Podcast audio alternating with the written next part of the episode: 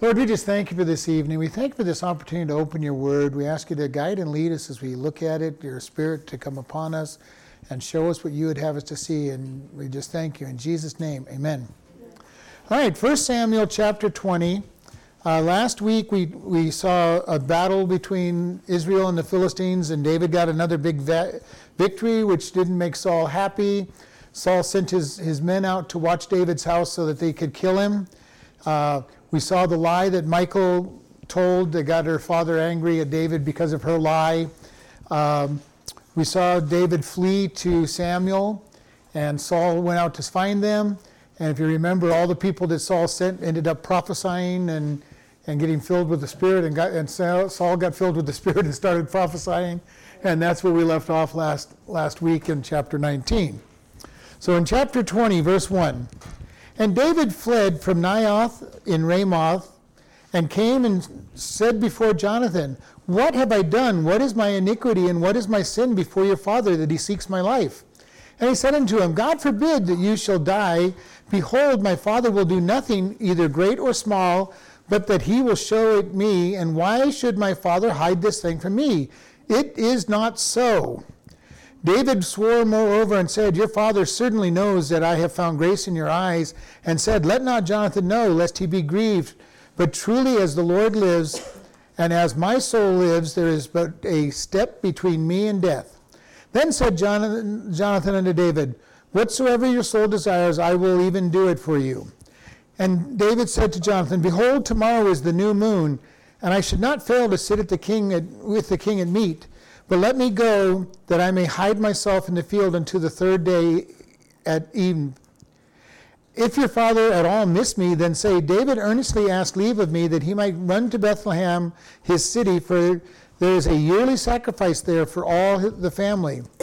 If you say it is well, your servant shall, shall have peace, but if he is very angry, then shall evil be determined by him. Therefore you shall deal kindly with your servant, for you have brought your servant unto a covenant of the Lord with you, notwithstanding, if there be in me iniquity, slay me yourself, for why should you bring me to your father? And Jonathan said, Far be it from you, for if I would know certainly that evil were determined by my father to come upon you, then I would not then would not I tell it you? Then said David to Jonathan, Who shall who shall tell me in what if your father's answer answers you roughly, we're going to stop there because I want to talk about what's going on so far uh, before we get into the little thing they're playing. Uh, David leaves, in the start of this verse, David leaves Samuel in Naioth Ramoth and he goes to see Jonathan. Okay, remember, Jonathan and David are best friends.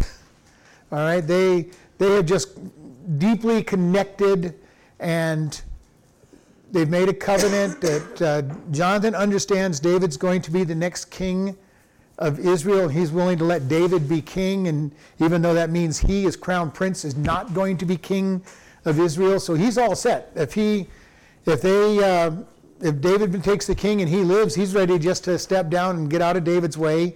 He understands that David's been anointed as king. He understands that David is, is getting everything he does good, that God's on him. And the humility that Jonathan has is that he's willing to just let David take over.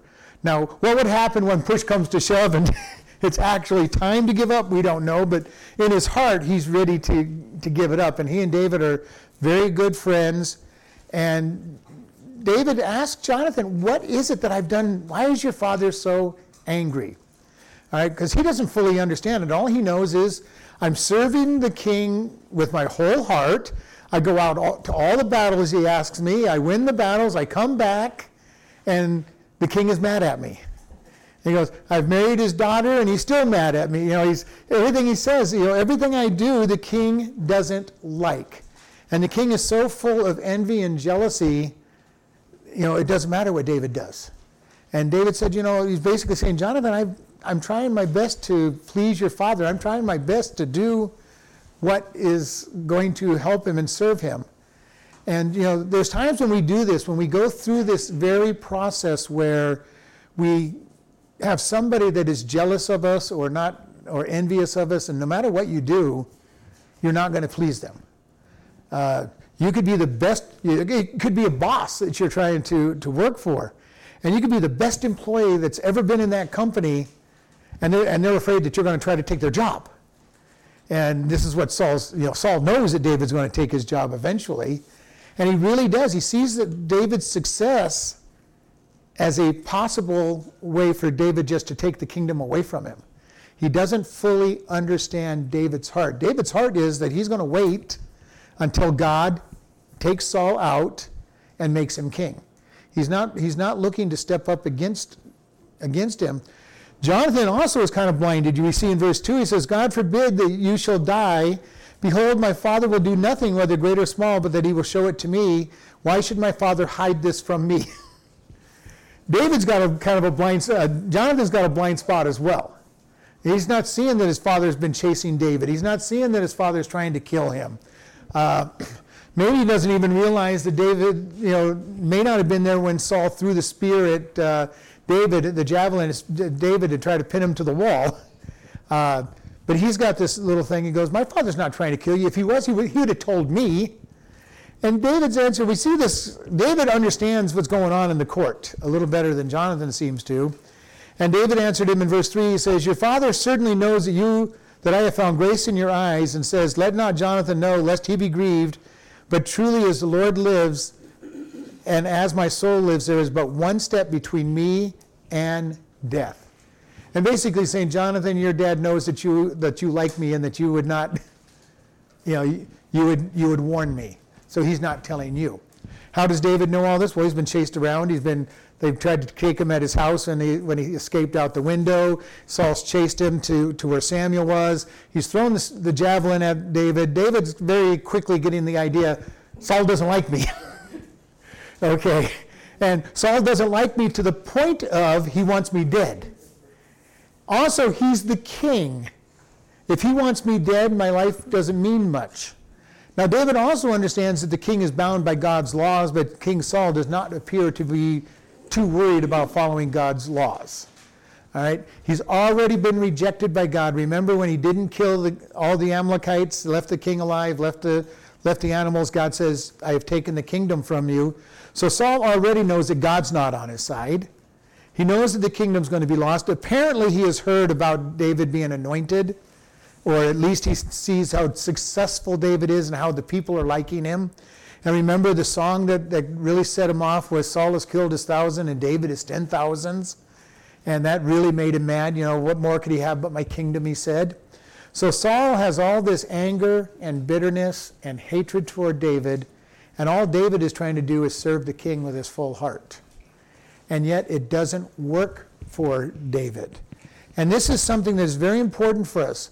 There are times when you can do everything in a righteous, godly way and still have things look bad for you, and still have people not like you, and still have things going against you. We see this with David at this point. He's just trying to serve Saul. He's just trying to give Saul all of his honor, all of his service, and Saul's trying to kill him. We saw it with Job. You know, God's testimony of Job is he's a perfect and upright man who hates evil, and all of a sudden he loses everything. You know, goes from the richest man in the in the place to having nothing.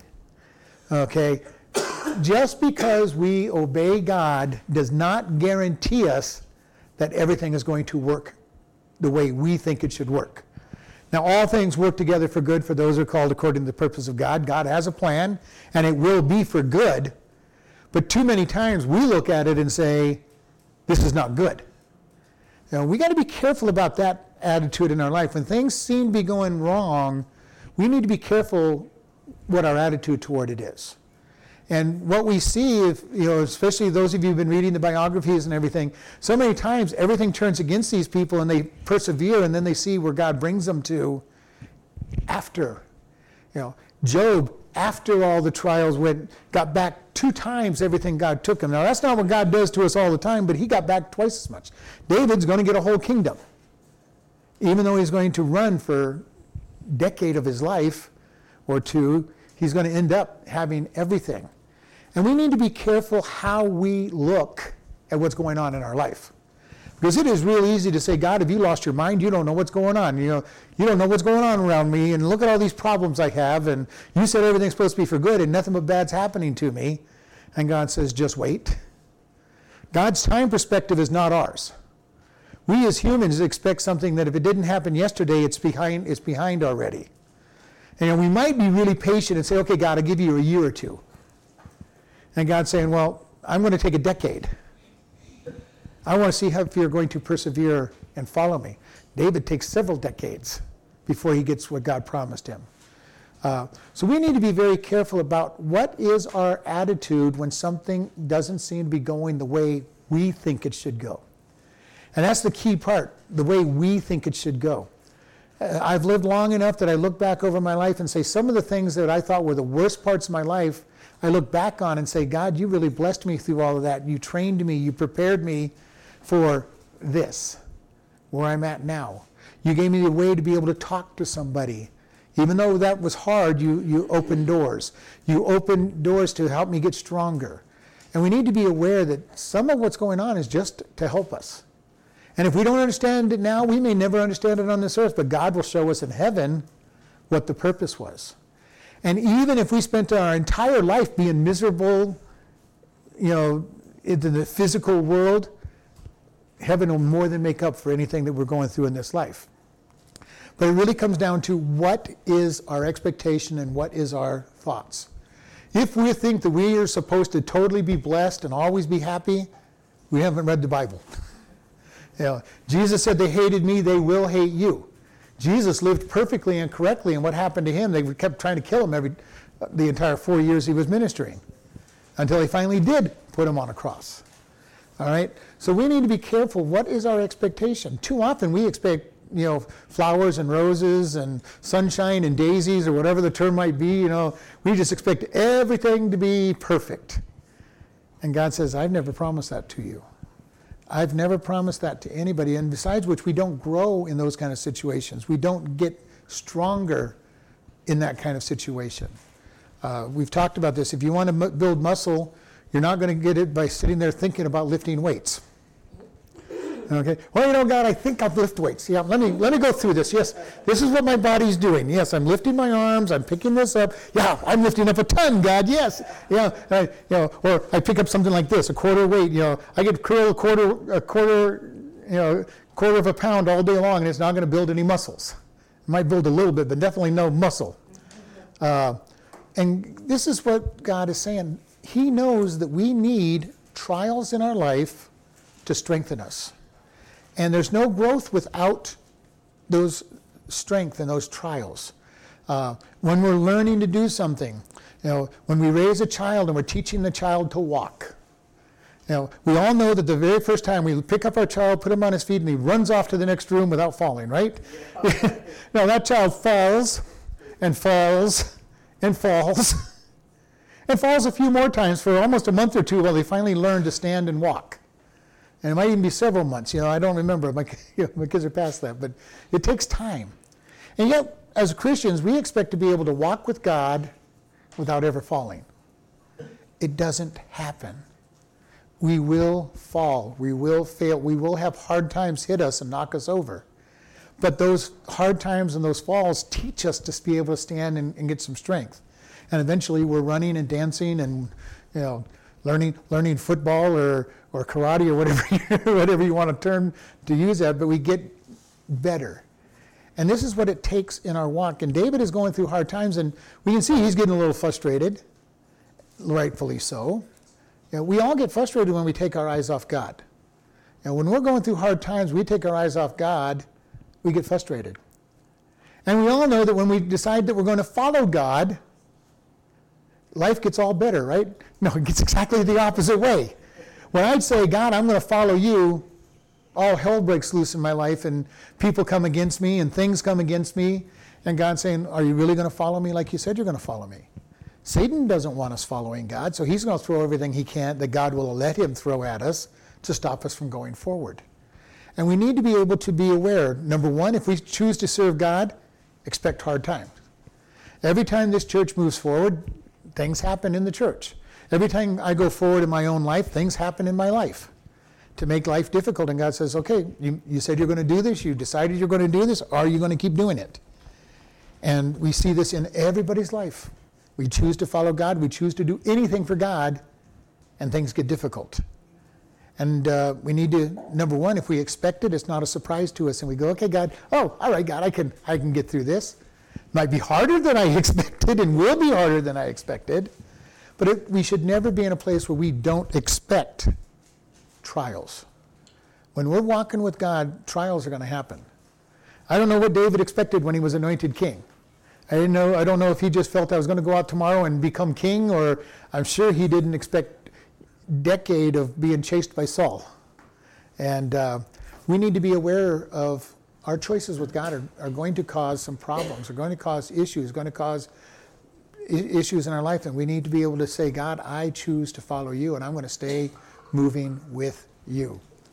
Because God is testing us to see just how far we will go.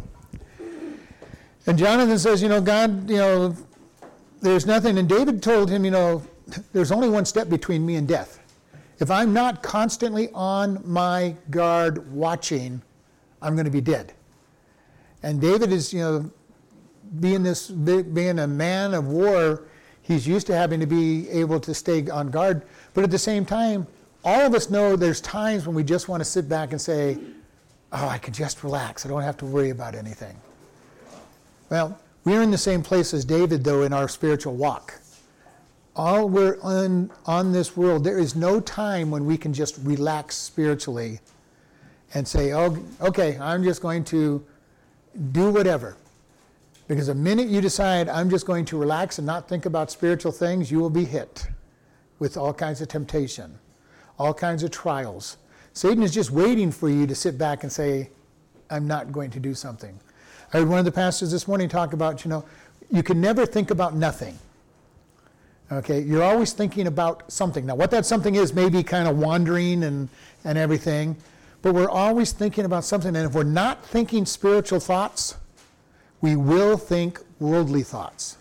It's just a default. That is who we are. If we're not thinking spiritual, the world will come in. And the world has all kinds of ways to come in. You know, pick up a newspaper, pick up a magazine, watch TV, uh, Listen to most radio channels, and you'll be filled with the world's way of thinking. It's not hard. Your body itself wants to think the world's thoughts. Know, and it's really wonderful. You're getting ready to study the Bible. You wake up in the morning, and you want to pray and study the Bible, and all of a sudden you go, I'm really hungry.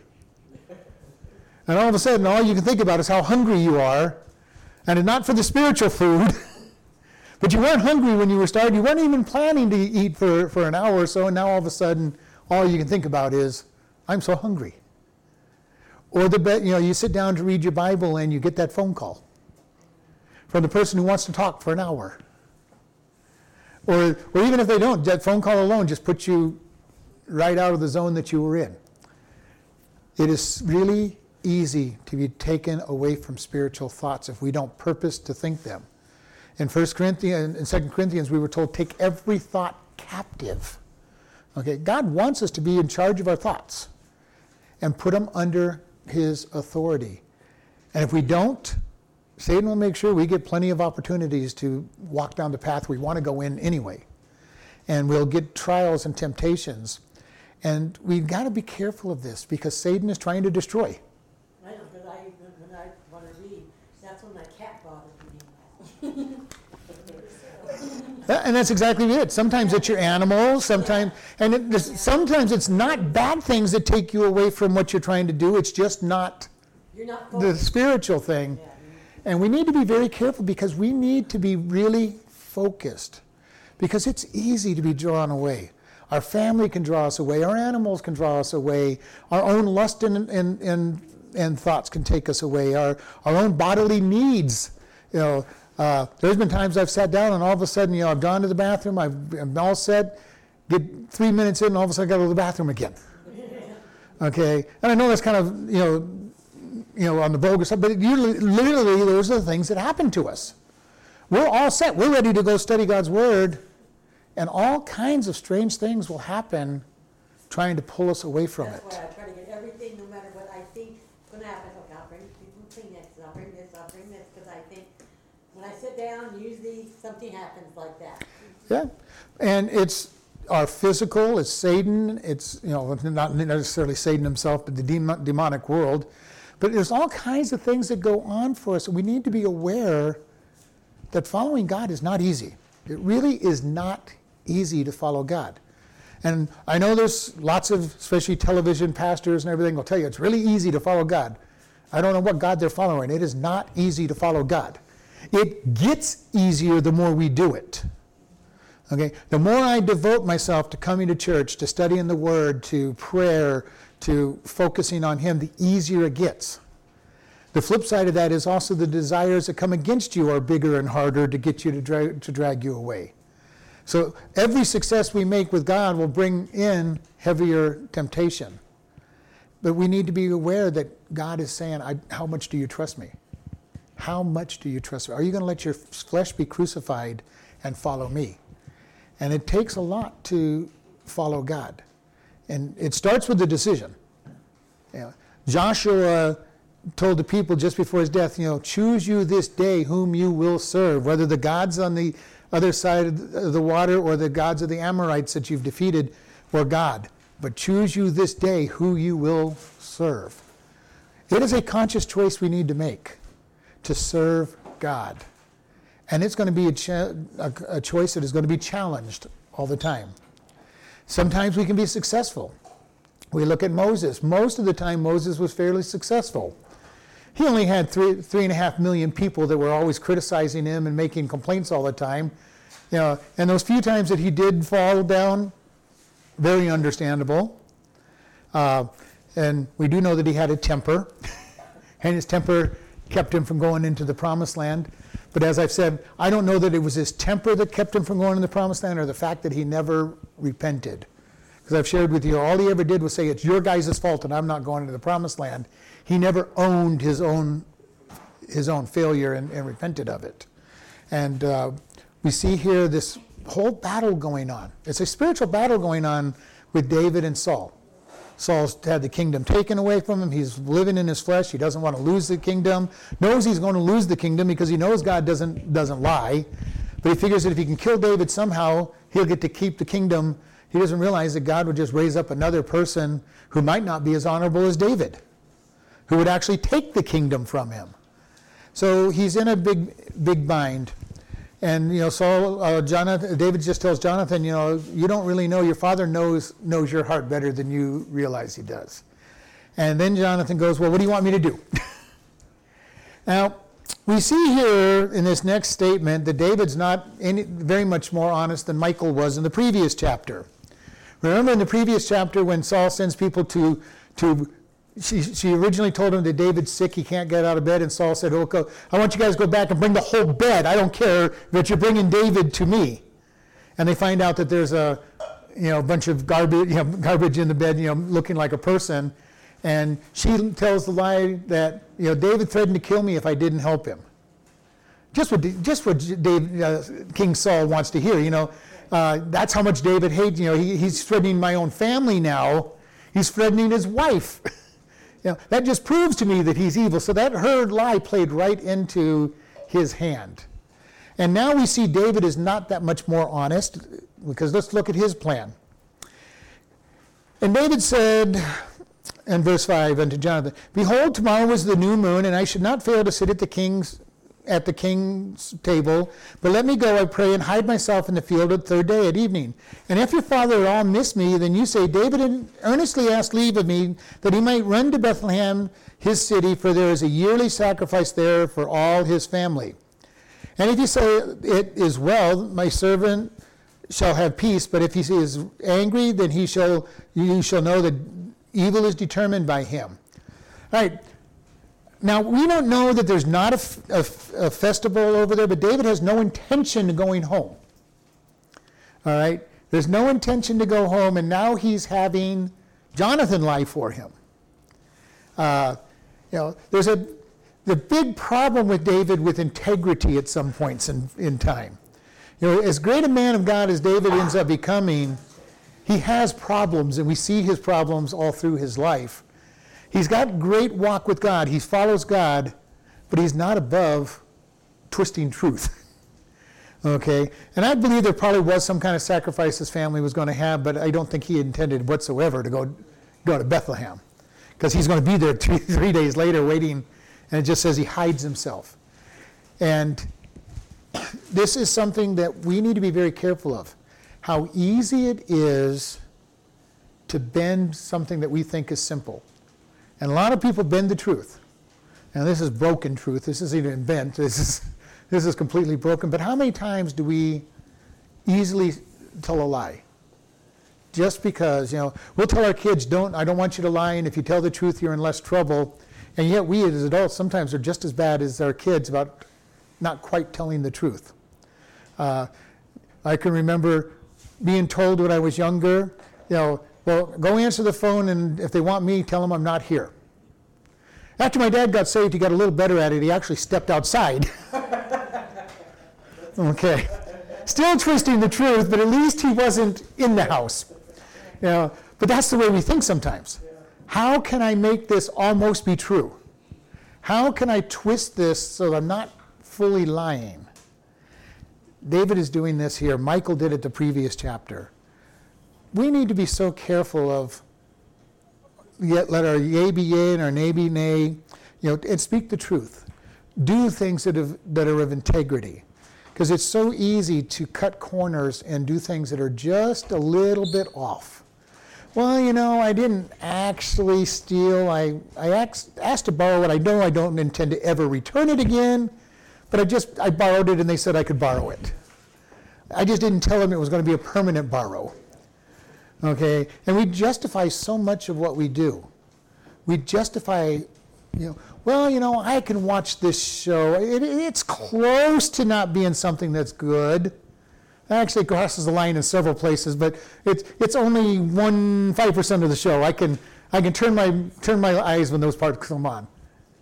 We make compromises, and we need to be very careful because we're encouraged whatever's pure, whatever's right, whatever's of good report, whatever, you know, and goes right down a long list. Think on these things.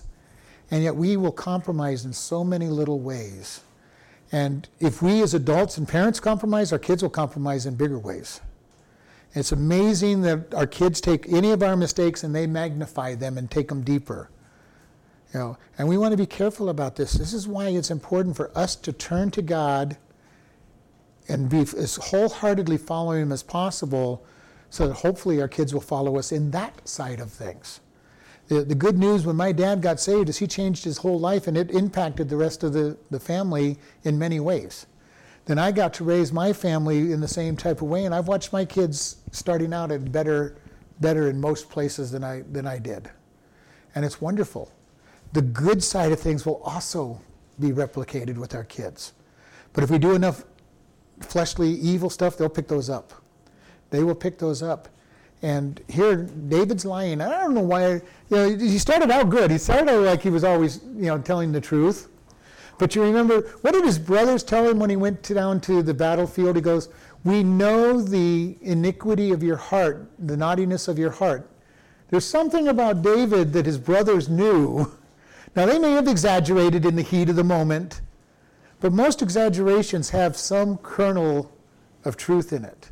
You know, we look back at Joseph and his brothers. Now, most everybody always talks about Joseph being such a good man, and he really was. He followed God. But he had an arrogant streak in him that had to be worked out before God could use him. You know, who tells their brother that they had a dream that my, all, all my 10 older brothers are going to bow down in front of me? You know, uh, you know, it takes a great arrogance for the, for the little guy to be able to do that. Now, his father helped him, of course, being his favorite son and all of that. You know, he helped build this arrogant streak into him. But you know, each of these people and all people have a problem in their life that God has to work out. And God is good at bringing us to work out our problems. You know, whatever it might be, God will say, okay, this is a problem in your life. I'm going to keep giving you this until you finally let me crucify it. And we get the same problem over and over. How many of us have fallen for the same thing over and over and over again because we don't let God crucify it? And God's saying, Well, you're going to keep failing at it until you let me take it away. And you know, it's so easy when we finally get that place where we give it up and say, God, you can have it. and He takes it away. It's wonderful. Uh, we've been singing the song uh, You Say, and one of the lines I like in it, it's the last verse. It says, You have all my victories and all my failures are yours. We need to be to the place where we give God everything about us. All of our victories, all of our failures are His. And when we get to that point, then we're humble enough for God to use us. Now, we won't stay that way in all the places because eventually we will have something that we're just not ready to give up to Him.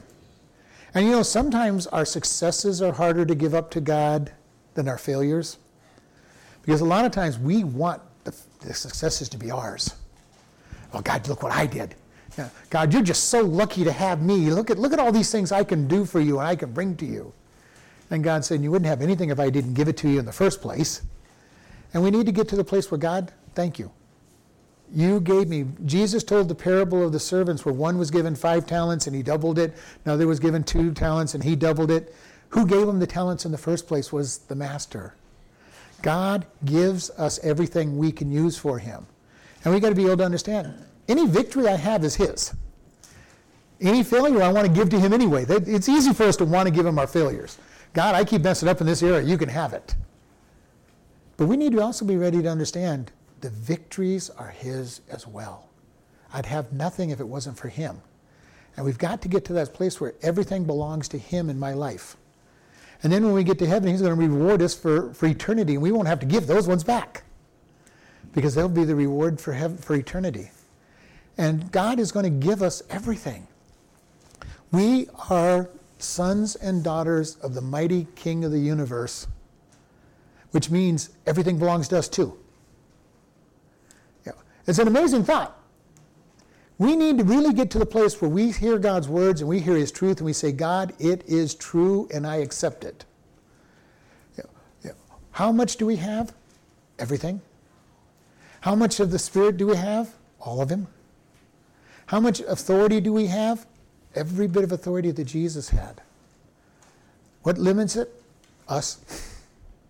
Just not accepting God for what He says. You know, how many times have I said something like, something is easier said than done? I'm going to stop saying that because it means that if God says we can do something, we need to believe it. And if we believe it, it's true. It's true whether we believe it or not, but it'll be true in our life when I accept and believe it. God gives us the power to fulfill life. He has made us perfect, He has made us saints. And yet we look at ourselves and say, God, I'm not perfect and I'm not a saint. Quit lying to yourself. God says you are. And if God says you are, who are you to say you're not? You know, God calls us perfect. Now we know that we have a hard time walking in, in that perfection, but God says we are. And if we would just fully believe it, truly believe it, and, and live out what He says we are, what power there would be for us, what a way to walk it would be. You know, he gives us the power to share. You know, we look at this last chapter, and all of Saul's men that he sent to go, go capture David and Sam, Samuel ended up prophesying. I can tell you one thing they weren't wanting to prophesy. Saul was not wanting to prophesy when he got struck with, the, struck with prophecy. This case is they, God overtook their free will for a period of time and said, No, you're not taking my servant. You know, God wants us to turn over our free will. What is it that you want to see God do in your life? Expect it. Talk to Him. Be ready for the test because the test will come. God, you say I'm perfect. Get ready for the temptation right in that area that you have the problem, biggest problem in. We're only perfect in Him. We have power in Him. We need to stay in Him for all things. And when we're in Him, nothing can stop us. What can separate us from the love of God, Paul says? Neither height, nor depth, nor width, nor, nor uh, pre- principalities, nothing can separate us from God as long as we stay in Him. Now, we can temporarily try to walk away from God, but even then, He is with us. Okay? He does not ever completely abandon us when we're His child. He'll let us walk off. And, you know, it's just like us when we have a young child. We don't let that child get very far from our sight. we're going to be, whether that child knows we're watching them is a whole other story. But we're watching that child if we're doing our, doing our job right. God is right there watching us, saying, okay, I'm going to give you a little bit. You think, you think you want to be independent? You think you want to be off on your own? I'll let you walk 10 or 20 feet away, but I'm right here. I'm right here. Nothing really bad is going to happen to you.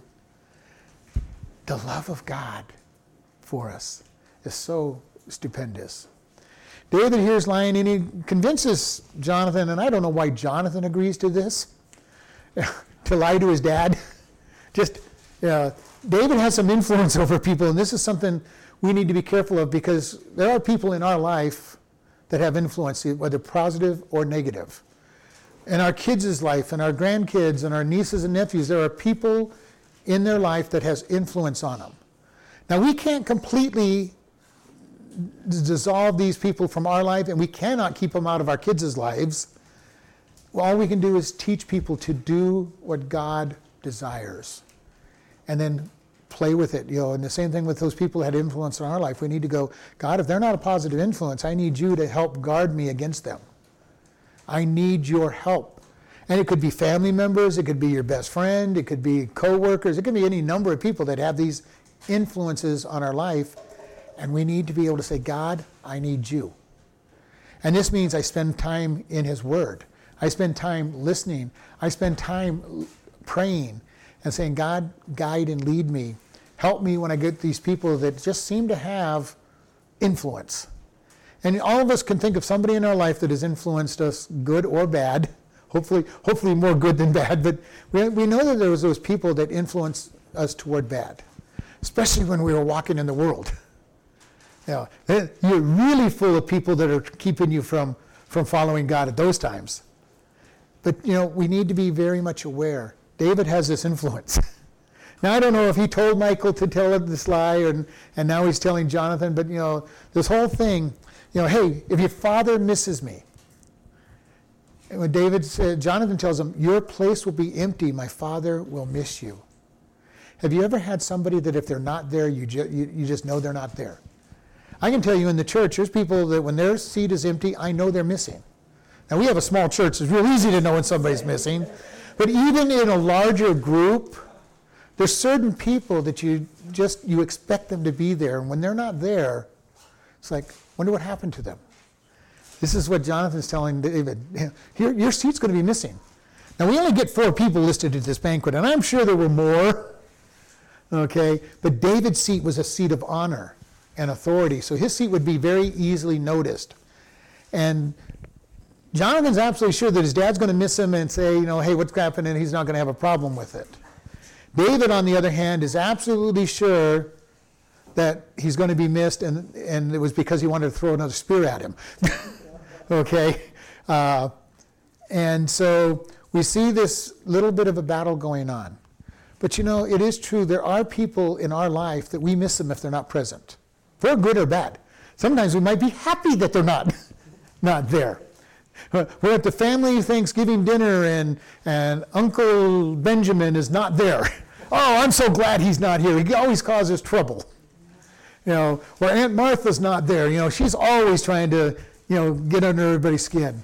There's other people like, oh, I miss this one. You know, we need to be able to, number one, be ourselves the person people want to miss. Nothing's worse than being the person nobody wants around. And that could be something, if they don't want you to be around, I hope it's because you talk, talk about God too much.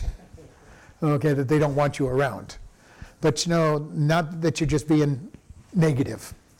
And so we have this little thing going on. You know, David saying, Your father's going to miss me, but it's because he wanted to throw a spear at me. And Jonathan saying, My father's going to miss you, but he's going to miss you for all the right reasons.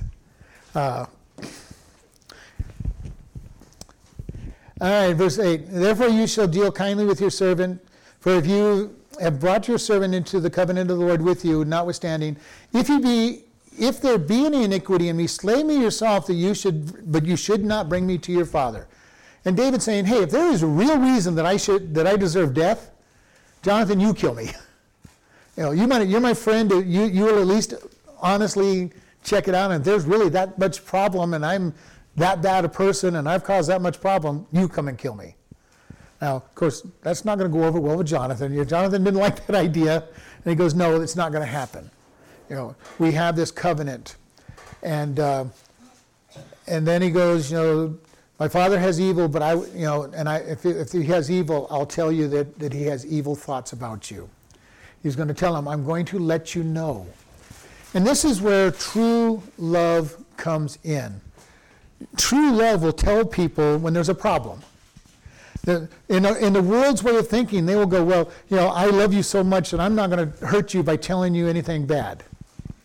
Well, in reality, that's not love. And we've talked about this. What parent is going to take somebody down to the big highway down here and just say, okay, kids, you go play in the road for a while because I love you. If that's really what you want to do, you can go play in the road. You know, during, during, during rush hour, when all the cars are zipping along at, at 20 miles over the speed limit. you know, well, I just love them so much, I can't tell them no. Well, that's not real love. Real love says, uh, you're not going to, matter of fact, you're little, you're not getting anywhere close to the highway to play. You know, just get you back up here to Chloride, seven miles away from the highway, and you can play all you want, but you're not playing in, in, in the highway. Love will tell people when something's not right. Because if they don't, that person's never going to change if somebody that loves them doesn't tell them. And good friends sometimes have to say things that temporarily hurt. You know, you've really been making some bad decisions. You're going down the wrong path. Well, you don't like me. I love you so much. I don't want you going down the wrong path. And it may hurt the friendship temporarily, even, you know, if the person's not in the right mood. I had to do this to a friend of mine one time, and I, I told him, you know, number one, I'm sorry that I haven't said something earlier, but I have to tell you this. And it hurt him. I could see it in his face. Called me back just a couple hours later and said, Thank you for telling me. I really needed to hear it. But it was hard to tell him at first. And we need to be very careful about this. If there's something that must be said and God is really putting it on somebody's heart, we need to say it, but we need to say it in love. The most important thing is it has to be said in love because you can say things, you, you can say the same words with the wrong attitude and the wrong feeling, and one can tear, put a dagger in somebody and, and twist the dagger around a little bit, and the other one is loving pain. You know, just you know, and, and you all know what I'm saying when I say this. There's certain people who have said something to you that hurt because they're accusing and attacking. There's other some person who almost with tears in their eyes saying, you know, I'm just so concerned because of this, and and I'm, I'm really concerned about this. And you can, may not, it doesn't make it feel necessarily any better at the moment you hear it, but at least you know this person's caring about me. Don't like what they said. It hurt. But when you sit back and think about it, you go, oh, it was useful. I needed to hear it. And sometimes that may take weeks to get there. Okay? I'm not saying it's going to be instant. You know, if you know that they love you and you and God has been working on you in the first place, it'll probably be pretty quick. If you have any doubt that they love you, or God has not been working on your heart in that area, or He's been working on it and you've been putting up big walls against it, it may be weeks, years before you're ready to accept that. And we need to be ready for that. If somebody doesn't want to hear us, we need to be ready for that. We've been going through Second uh, uh, Corinthians. The Corinthian church didn't want to hear from Paul. He loved them so much that he had to tell them what was on his heart about them. Whether they liked it, whether they accepted him, whether they ever, you know, recognized him back in the church again, he didn't care because his love for them was, I want this to be you. And this is someplace where we are in our day and age where parents are trying to be friends with their kids. Know, I just want to be the friend of my kid because that's what everybody tells me I'm supposed to do. Well, everybody but God. God says we're supposed to be parents. And there are times when we're parents that the kids are not going to like what we say. They may even say things like, Well, you hate me. You don't want me to ever have any fun. Well, no, I don't hate you, and I want you to have lots of fun, but I just don't want you to have the wrong fun. All right? And this is the way God is with us. And too many times we with God are the same way. God, you just don't want me to have any fun. God, you don't like me. You know, you just you're just a killjoy, God. And God's saying, No, I want you to have the best. I don't want you to have this temporary fun that's going to hurt you. I don't want you to walk down this path that seems fun and leads to destruction. He goes, I have great plans for you. And we need to be able to be that type of person with those that we love. Sometimes that love is going to cause pain. You know, when I had to spank my kids and discipline my kids, I did not enjoy any bit of it. It never was a fun thing to go, go discipline them. But I also needed they need, knew that they needed it. And it was my job to do it. But it never brought me joy. And as I've told somebody, you know, everybody, you know, if you have joy in disciplining your kids, then you've got a problem. You've got a bigger problem than, than that. If you have, a, if you enjoy hurting your kids and causing them pain, you've got bigger problems, because that's not discipline. God does not enjoy bringing pain upon us. He wants us to grow and to go forward. But he knows sometimes that cause that needs pain in our life to break us. And as I said, true discipline brings in enough pain to make us not want to do it again. And God is very good at that. He knows exactly how much pain to, in, to put in our life to keep us from doing something again. Now, we as parents don't usually have that same ability. we have to learn.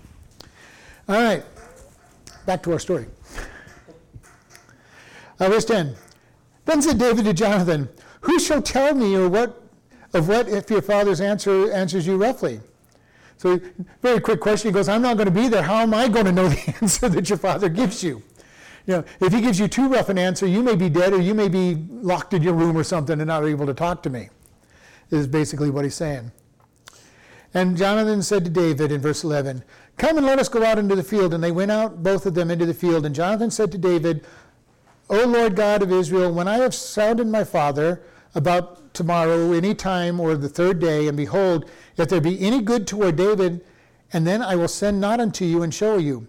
The Lord will do so so much more to Jonathan, but if it please my father to do evil, then I will show it you. I will send you away, and you, that you may go in peace, and the Lord be with you, as he hath been with my father.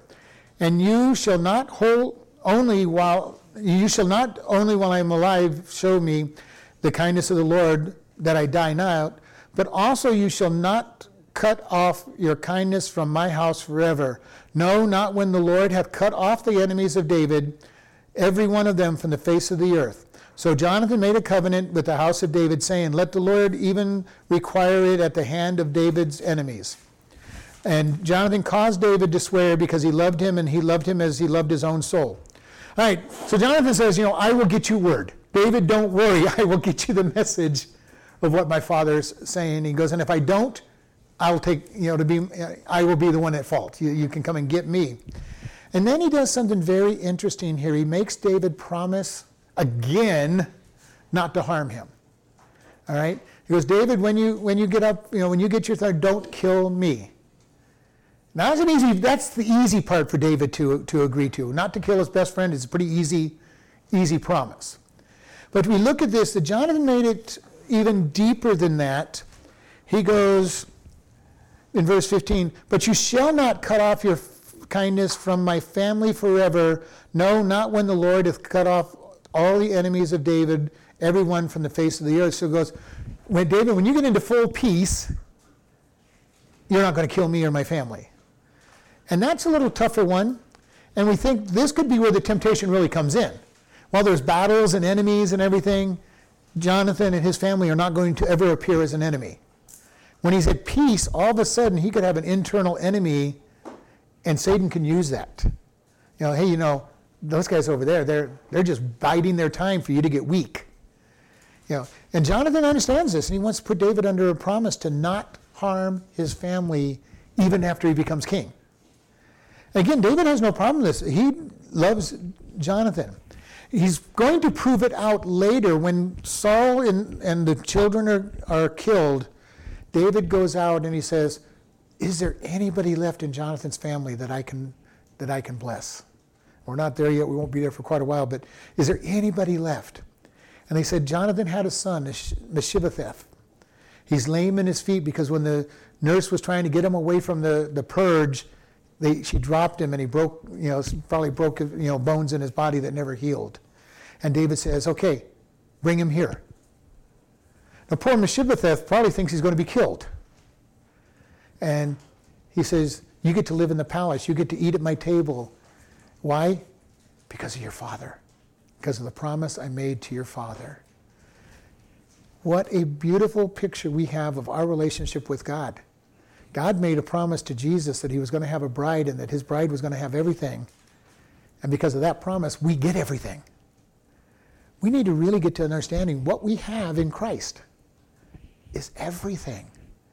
We live as beggars spiritually and everything because we don't want to accept God's word about us.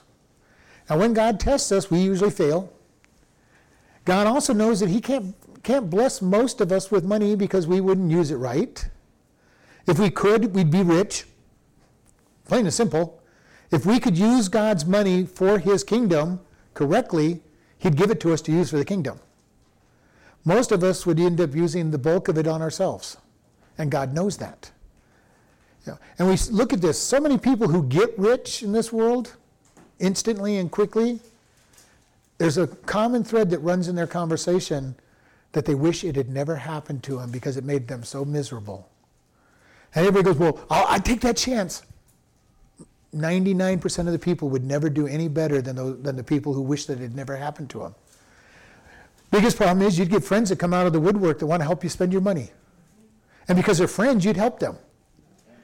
And you'd be like the prodigal son that had no friends after he had friends for, well, he had money, he had friends. When he didn't have any money, he didn't have friends. And anybody, from what I understand, who's ever gone to the bar with money and buys drinks a, has lots of friends up until the time they run out of money. And then they're lucky if anybody will buy them the drink. Okay? It happens, and it happens all the time. You don't need lots of money for it to happen. All you need is enough money to be exploited, or enough possessions to be exploited for that period of time. God knows that there's many of us that couldn't handle it, so He doesn't give it to us. There have been people who could handle it and, and honor God, and they've been re- really richly blessed. There's been several millionaires that gave God 90% of everything that they, they got. And they lived on 10% and they were still millionaires which meant they went through a lot of money. But they gave it to God. Now, that doesn't mean automatically if you're willing to give God 90%, you're going to be you know, blessed like that, but they had the right attitude, they had the right heart. God, I'm going to keep what you say you want, and I'm going to give you the rest. What has God asked you to do that you're not ready to do?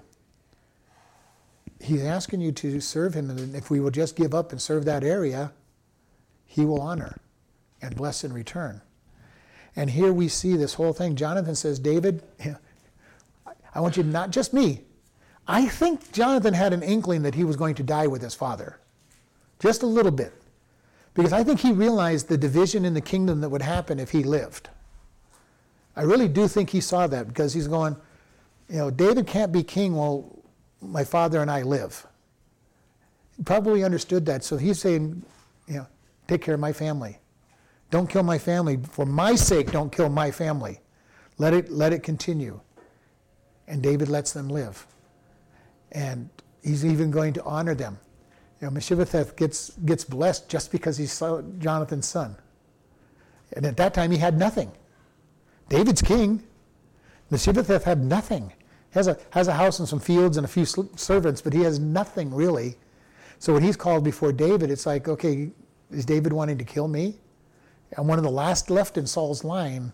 Is he going to kill me? And he ends up getting blessed. And we, we see this whole process of God blessing us for Jesus' sake. You know, what a blessing we have. Called to the king's table because of who we are in Christ. Not because of who we are. We're nothing. And we really are. We are nothing, even if you know, and there's nobody like this, but let's say somebody's rarely ever sinned and they've got good attitudes about everything, they're still nothing and undeserving before God because they have sin in their life. The worst possible person you could think of is nothing. They know they're nothing, but yet God says, You come to me and I'll make you everything. Because it's all a gift of grace. We need to really start understanding the gift of grace that God gives us. We are special because God says we are. We are in Christ, and He says, That's my perfect child. I can't even fathom that in many cases. I can speak it and I know that it's true. But just the idea that God says we're perfect. That's his testimony of us because we're in Christ. This is my perfect child. And he sees us as we will be because he knows the beginning from the end and he knows what we will become when we get our glorified bodies. We will be perfect. So when he says we're perfect, that's what he's looking at. When he's given us our glorified body, but he sees us that way now. We have this problem that we walk in a time frame where we don't understand how God can say we're perfect. But he already says we are perfect. We need to just be able to accept God, I want to live the way you see me. Help me become what you see me. And just learn to walk in the Spirit. Walk in accordance to what He says we are. And we've got several songs that do talk about just that.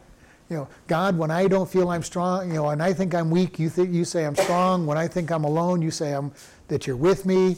There's all kinds of different songs that we sing that talk just about that. We have got to quit lying to ourselves about what we perceive as facts and walk in faith. We have two things that will lie to us. One of them is facts. Facts will lie to us. Satan loves to come to us with facts. Well, you know, last week you did this, this, and this, and you don't deserve to be with God. And you're going, you know, you're right, you're right, you're absolutely right. I don't deserve, but I've, I've repented and God has forgiven me, and it's under the blood. Always remember faith. What God says is true. The other thing that, that lies to us all the time are our feelings. Now, feelings are there, they're real. Okay? You know, but we need to be careful that we don't put our trust in our feelings because feelings lie. We've got millions and millions of people who get married every year on feeling. I feel like I'm in love, I'm going to get married because we just love each other and this feeling will last forever. And three days into the honeymoon, you start getting reality. and that person's not as, as handsome or, or pretty as you thought they were in the morning, uh, they have a few bad habits that, that you just can't, that irritate you. And all of a sudden, your feelings go right out the window. And that is when it comes down to have I chosen to love this person and am I going to fulfill the vow that I made before God? Most of our world doesn't do that. You know, I think we're up to 60 or 70 percent divorce rate now in this country, and it's ridiculous because they're getting married on feelings. As soon as those feelings are gone, three days later, they're ready to get divorced. Instead of saying, I made a promise before God and I chose to love this person. Want everybody to always realize that true love is a choice. God loves us objectively. That means He says, I'm going to love you, and until He says He's not going to love us, He will love us. And the good news is, God doesn't change His mind. So He will always love us because He says, I, I will love you. His love is objective. That's what agape love is. It's, it's unconditional love that's objective. Doesn't matter what somebody does or doesn't do, I have chosen to love. Marriage needs to be made on objective love. Yes, I hope I have feelings. I should have some feelings toward that person when I'm getting married. But I should also have an objective love that I have chosen to love this people, people, this person, no matter what. And hopefully they have that same kind of love for me. Because otherwise it's not going to hold out. If it's not objective, I've chosen to love. When we have those hard times when the feelings aren't there and they're being they're being obnoxious and getting on our nerves, we're not going to stick around. God says, I choose to love you. Jesus says, I choose to love you. And his love took him to the cross, where he hung on the cross when he had all the power to say, Father, they're not worth it. Do you realize at any time Jesus could have said, Father, they're not worth it, I'm coming home? And it would have been no worse off for doing so? God, I just don't love them well enough. You know, Father, I don't love them well enough. They're, they're a bunch of nuisance. They're a pain in the neck. They put me on this cross. It's caused me a lot of pain, and I don't want to be here anymore. But his love kept him on the cross to die for our sins. And we put him there. And he could have at any moment said, That's it, we're done. Just send them all to hell. We'll start, we'll go somewhere else and we'll start all over again. God, you know, Dad, just we'll just send them all to hell. They're not worth it. And yet that's not what he did. His love held him to the cross. How many times do we not talk to people that deserve to be talked to about God or don't deserve to be talked about God because we perceive that they don't deserve it? Oh, God, they're just so bad, I don't want to talk to them. You know, God, it really would hurt my feelings if you just took them to hell anyway. When we're not talking to people about God, that's really what we're saying about the per- people. If we're not willing to share the gospel with them, we're really just saying, God, just send them to hell. It's where they deserve to go anyway. Just, just send them there. I don't care. We need to be careful about that. God's love reaches out. And because He's put that love in us, we need to be able to reach out to people and say, you know, you may not like what I'm going to say, but I'm going to tell you because the alternative is hell. And if you don't like it, I'm sorry. If you never talk to me again, I'm sorry. But you know, I heard a message one time about the white throne judgment where people were standing at the white throne judgment and people would standing before God would look around at the witnesses, the Christians, and see somebody they knew and go, Why didn't you tell me about this? The last thing we ever want to have somebody do is say, Why didn't you tell me? You know, eternity is a long time. We're worried about having somebody mad at us for this, for this short period on earth. But if we don't share the gospel with them and give them the opportunity, they may face hell for eternity. David and Jonathan are making a covenant, and Jonathan's saying, Take care of my family. Take care of my family, David. I want you to promise me you're going to take care of them. I, and I really do think he had this idea he wasn't going to be around. You know, as, as thick as he was on different areas on this, I think he understood I can't be around if David's going to be king. Because if he was, the kingdom would have been split. You would have had this, the group that followed Jonathan, whether he wanted it or not, and you would have had the group following David. Because Jonathan, remember, Jonathan's a military leader in and of himself. The people like him. He's successful when he goes to battle as well. It would be a big problem if God didn't kill Jonathan at the same time he killed Saul. And I think that Jonathan understands that. As much as he wants to see his friend take the kingdom, he understands that it won't ever happen that way. We need to be ready to say, God, whatever. What are we willing to go through so that somebody can hear the gospel? What are we willing to give up? Do we have to be right in everything we do? Or are we willing to surrender and say, God, I will be used up completely for this? Paul, at the end of his life, says, I have poured out my life. I have been abused. I have been used so that you can hear the gospel. And he goes, I don't regret it. What are we willing to do so that God can be lifted up? What pain would we be willing to go through if somebody else would become a Christian? In one of the letters, Paul said, I would be willing to go to hell if Israel would be redeemed. Now, I don't know that I've ever had, been willing to do that. I haven't got that much love in my life for anybody yet. Moses said the same thing to God. You know, say, God, take me. I'll go to hell if you will just keep your people. That is love. And in both cases, neither, per, neither group that they were willing to do that for deserved it. Know, all these people are always getting on Moses' case. It would have been so easy for him to say, oh, God, just kill them all you know, let's start all over. You know, let's get rid of all these these lame brains that are that are causing so much trouble. Paul being persecuted by his fellow Jews, saying, "God, I would willing to go. I'd be willing to go to hell if you would just take them to heaven." What are we willing to go through? What pain would we endure if somebody else would go to heaven? How many martyrs died so that others could go to heaven? If you've read Foxe's Book of Martyrs, you'll find out that there's thousands of them. There's thousands of people who died, but thousands who have come to Christ because they were willing to give up their life.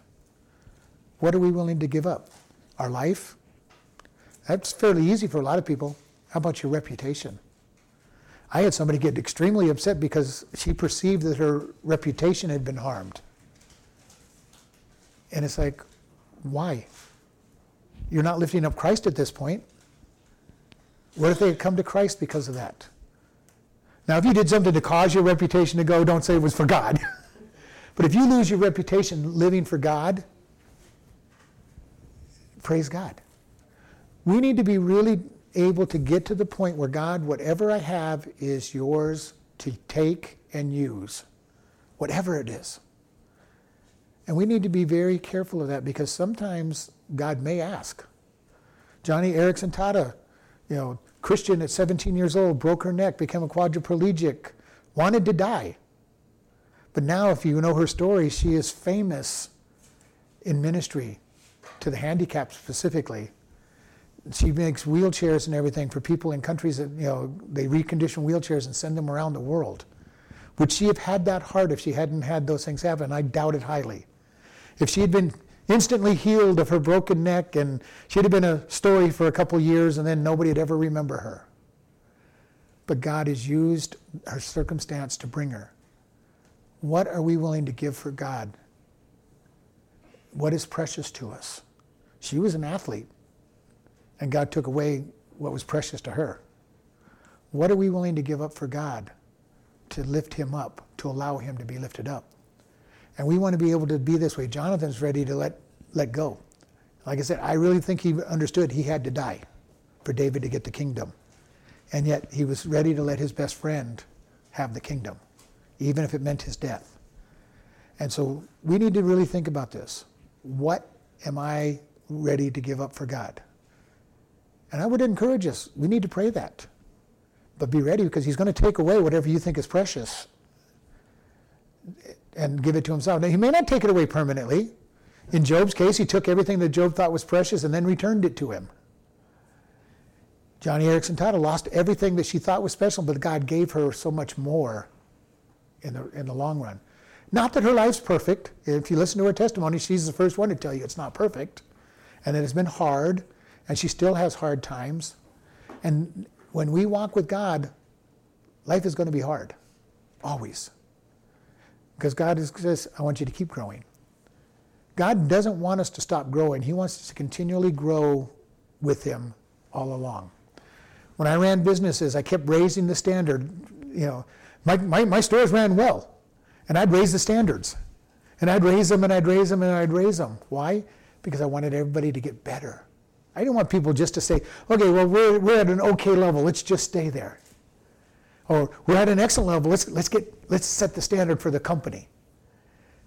What are we going to do for God? Are we going to let Him keep raising the bar for us? He's going to. Whether we want Him to or not, He's going to keep raising the bar and say, okay, I want you to excel. I want you to move forward. I want you to get stronger spiritually. I want you to get stronger in the witnessing. Whatever area He's called you to do, I want you to do better at it. And be ready. Be ready for the challenges because God is going to keep challenging us. If we stop taking the challenges, we start going backwards. It's been said there is no standing still with God. You're either going forward with God or you're going backwards away from God. There is no standing still because the world is going to sweep us away if we're not going forward with Him. So we want to, my challenge for us is let's pray. God, what is it you want me to give? And be ready to give it. And I don't know what it's going to be for each individual. It'll be different for every single person. But God is going to say, I want this. And I'm going to tell you right now, normally it's going to be the most precious thing that you think you own. God's saying, Are you willing to give it up? Are you willing to give me the, your most precious thing? And usually, our most precious thing isn't necessarily the first thing we think of. It's going to be something that God knows. And He's going to say, I want, I want this. Lord, we just thank you for this day. We thank you for your love and care. Lord, we ask that you guide and lead us. Lord, help us to be ready to accept the challenge of you taking our most precious possession and making it yours because you'll give us so much more than you take away. And we just thank you in Jesus' name. Amen.